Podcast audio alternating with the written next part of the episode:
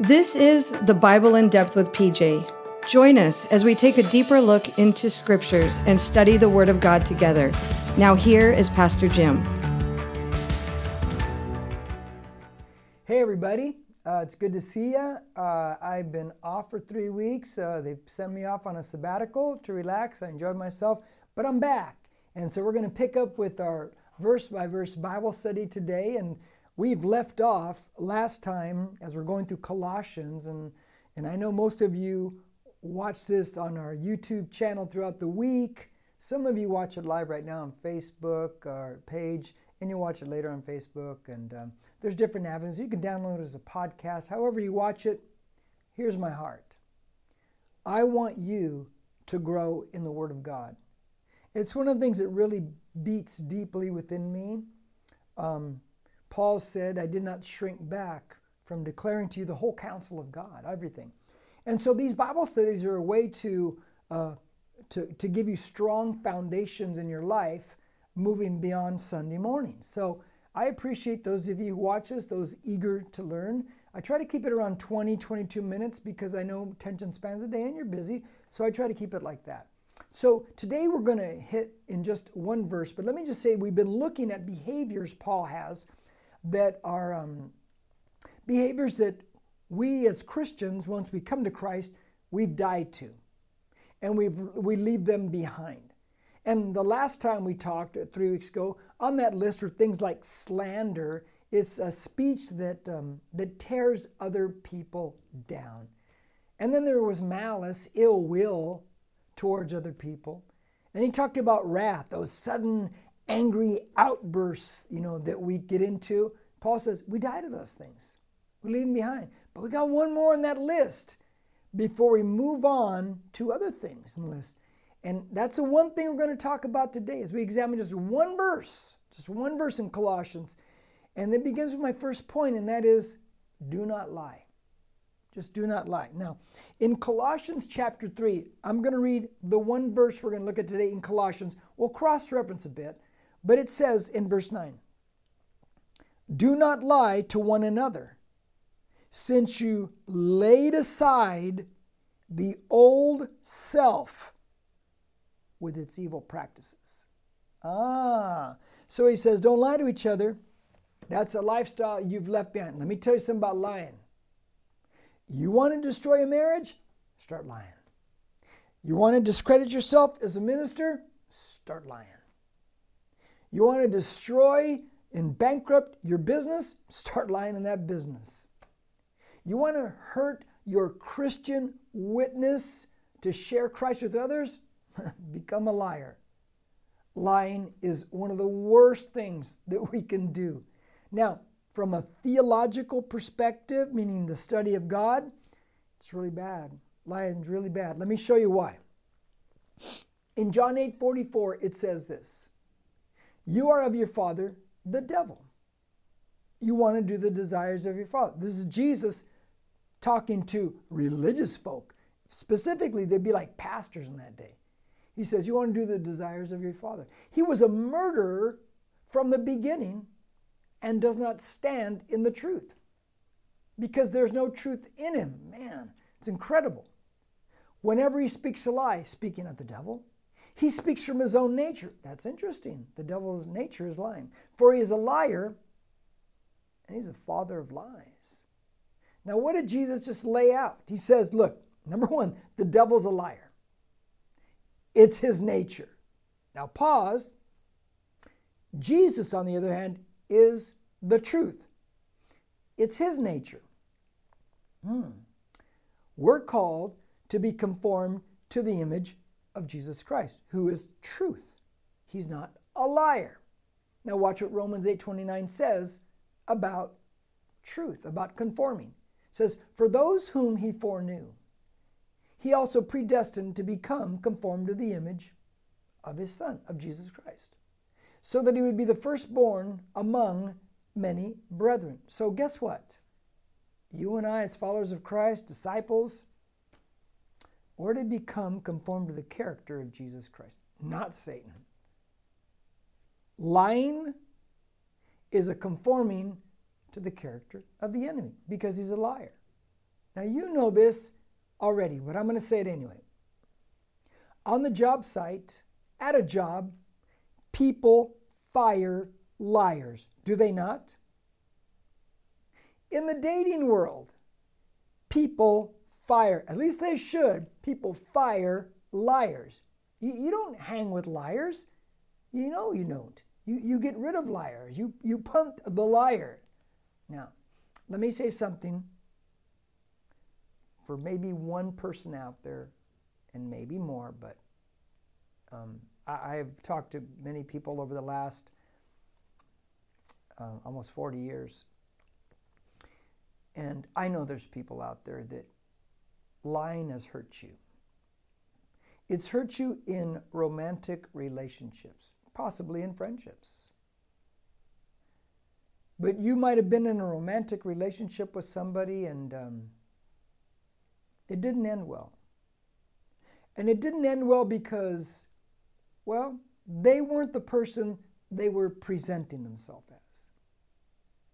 Maybe you found out that they were seeing somebody else on the side.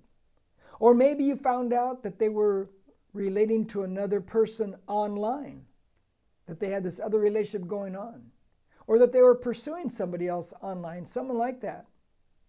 And your trust was broken. Thus, your heart was broken. And why? Because they weren't being truthful. They weren't being honest. They were lying, my friends. Lying is so destructive in relationships.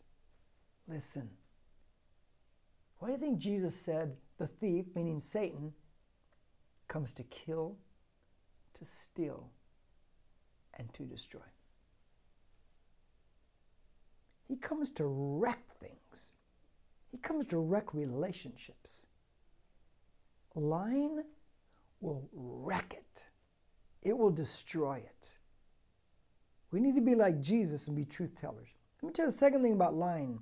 Lying always demands more, guess what? Lying. If I tell a lie today, more than likely somewhere down the road, a day, a week, a month, I'm going to have to tell a, a, lie here to cover up the lie that I told over here. Now, let me give you a, a situation that happens. Many times, the lie to cover up this lie is in the form of twisting what a person lied about. Let me give you this potential situation. It's just, I'm going to make this one up. Let's say you go online and you find out that your spouse charged $100 to buy whatever, whatever, whatever. And then you ask them, the question is, I, and you say, I thought you said uh, you didn't charge it. The spouse is caught.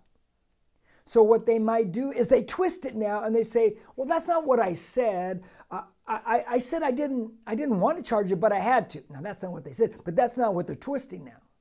And then they might add, "See, I, I can't tell you uh, I, I charge it because you get all crazy." Now watch what they just did. They first off covered up a lie with a lie, but they also took it and they twisted it and they turned it around and they pinned it back on you, saying, You're the reason I have to lie. That happens a lot, guys. It happens a lot. But in its um, base form, lying always demands more lying. It always does. That's why you never want to start with a lie here, because you're going to have to lie down here.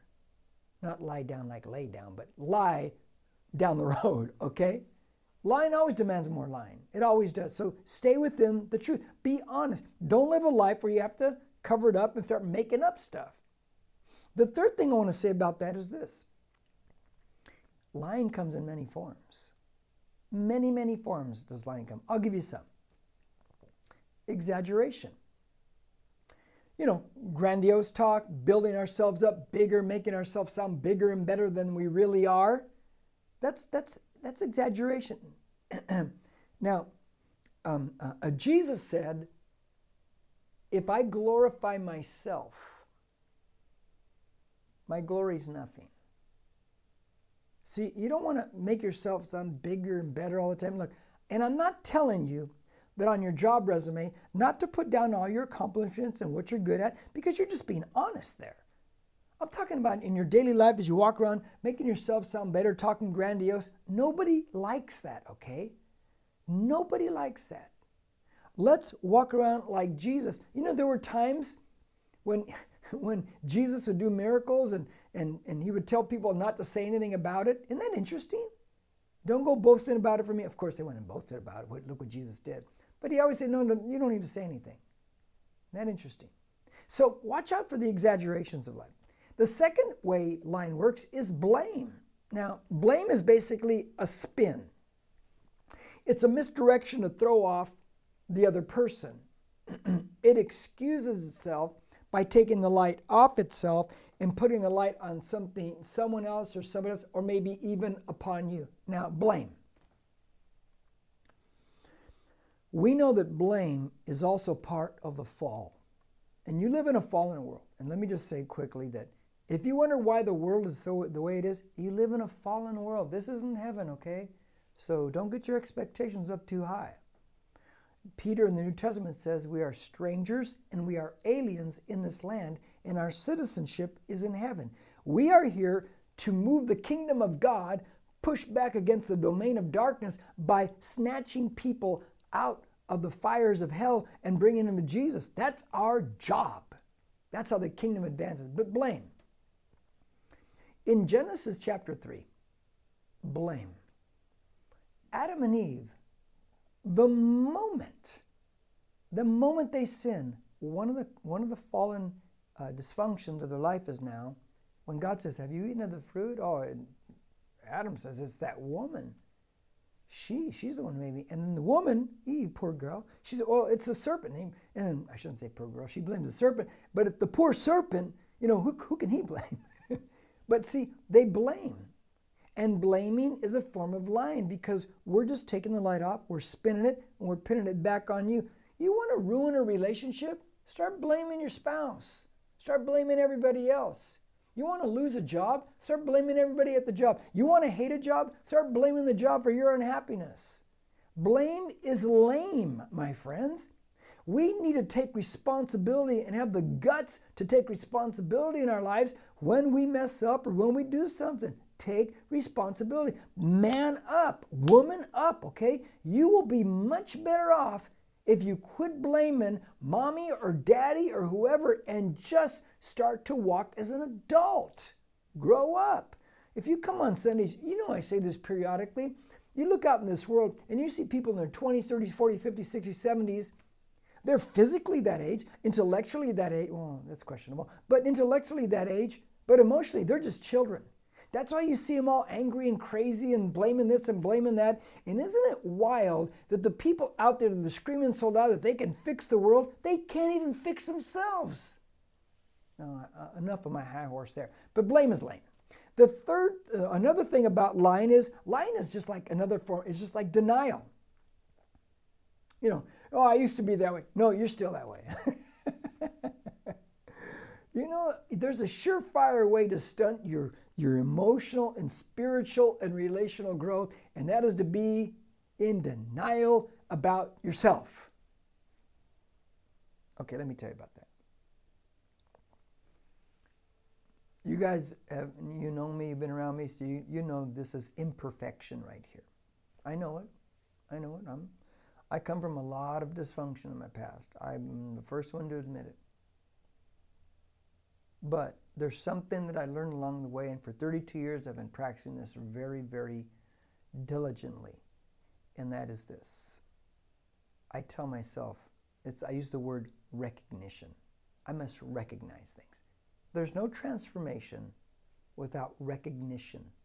And once I recognize, then I can redirect myself. I teach this to people in one on one. I talk to them. I say, look, when I start to, if ever I talk to people and they want counseling, whatever, I start to show them the dysfunction, the things that I've learned about myself, basically, and applying scripture to it. And I look, you, you have to recognize it.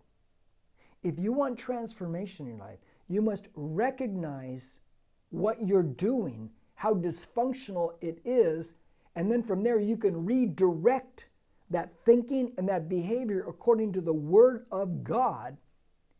and you get out of denial. But unless you begin to recognize and admit these things about yourself, ain't nothing going to change. Nothing going to change. Let me give you, for instance,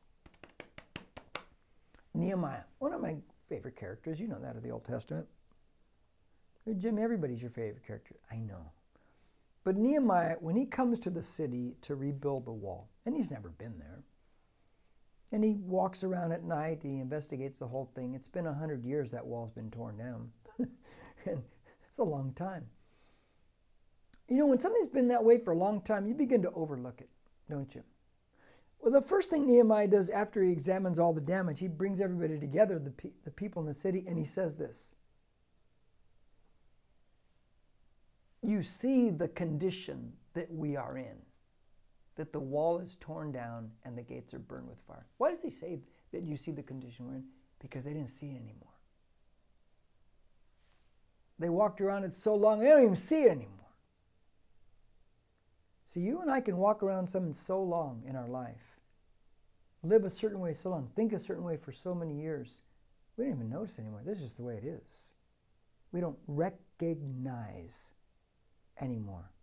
Therefore, if we don't recognize, there's no redirection, and if there's no redirection, there's no transformation. We have to recognize. We got to be brutally honest with ourselves. Otherwise, we're just walking around the same dysfunctions of our life, the same wrong thinking. That's just the way it is. But Nehemiah comes along. His name means comforter. Jesus said the Holy Spirit is a comforter. So Nehemiah is a picture of the Holy Spirit. He comes along and starts to show us things like, you see the condition you're in, Jim? You see these issues you have?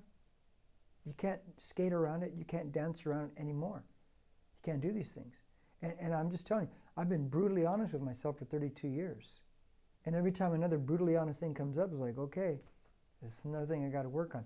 Because you can dance around and walk around things in your life for the rest of your life and never see it. Denial is a big, big deal. It's huge.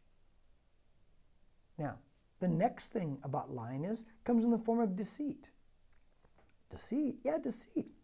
You're at a business. You run a business. You work the count. Whatever it is. When will when will this come in by? When can I have this? Oh, it'll be here. It'll be ready Tuesday for sure. You know that's not true, but you're just saying it. That's deceit. That's a lie. You don't want to be deceitful like that. Now, let me give you this last thought about lying. lying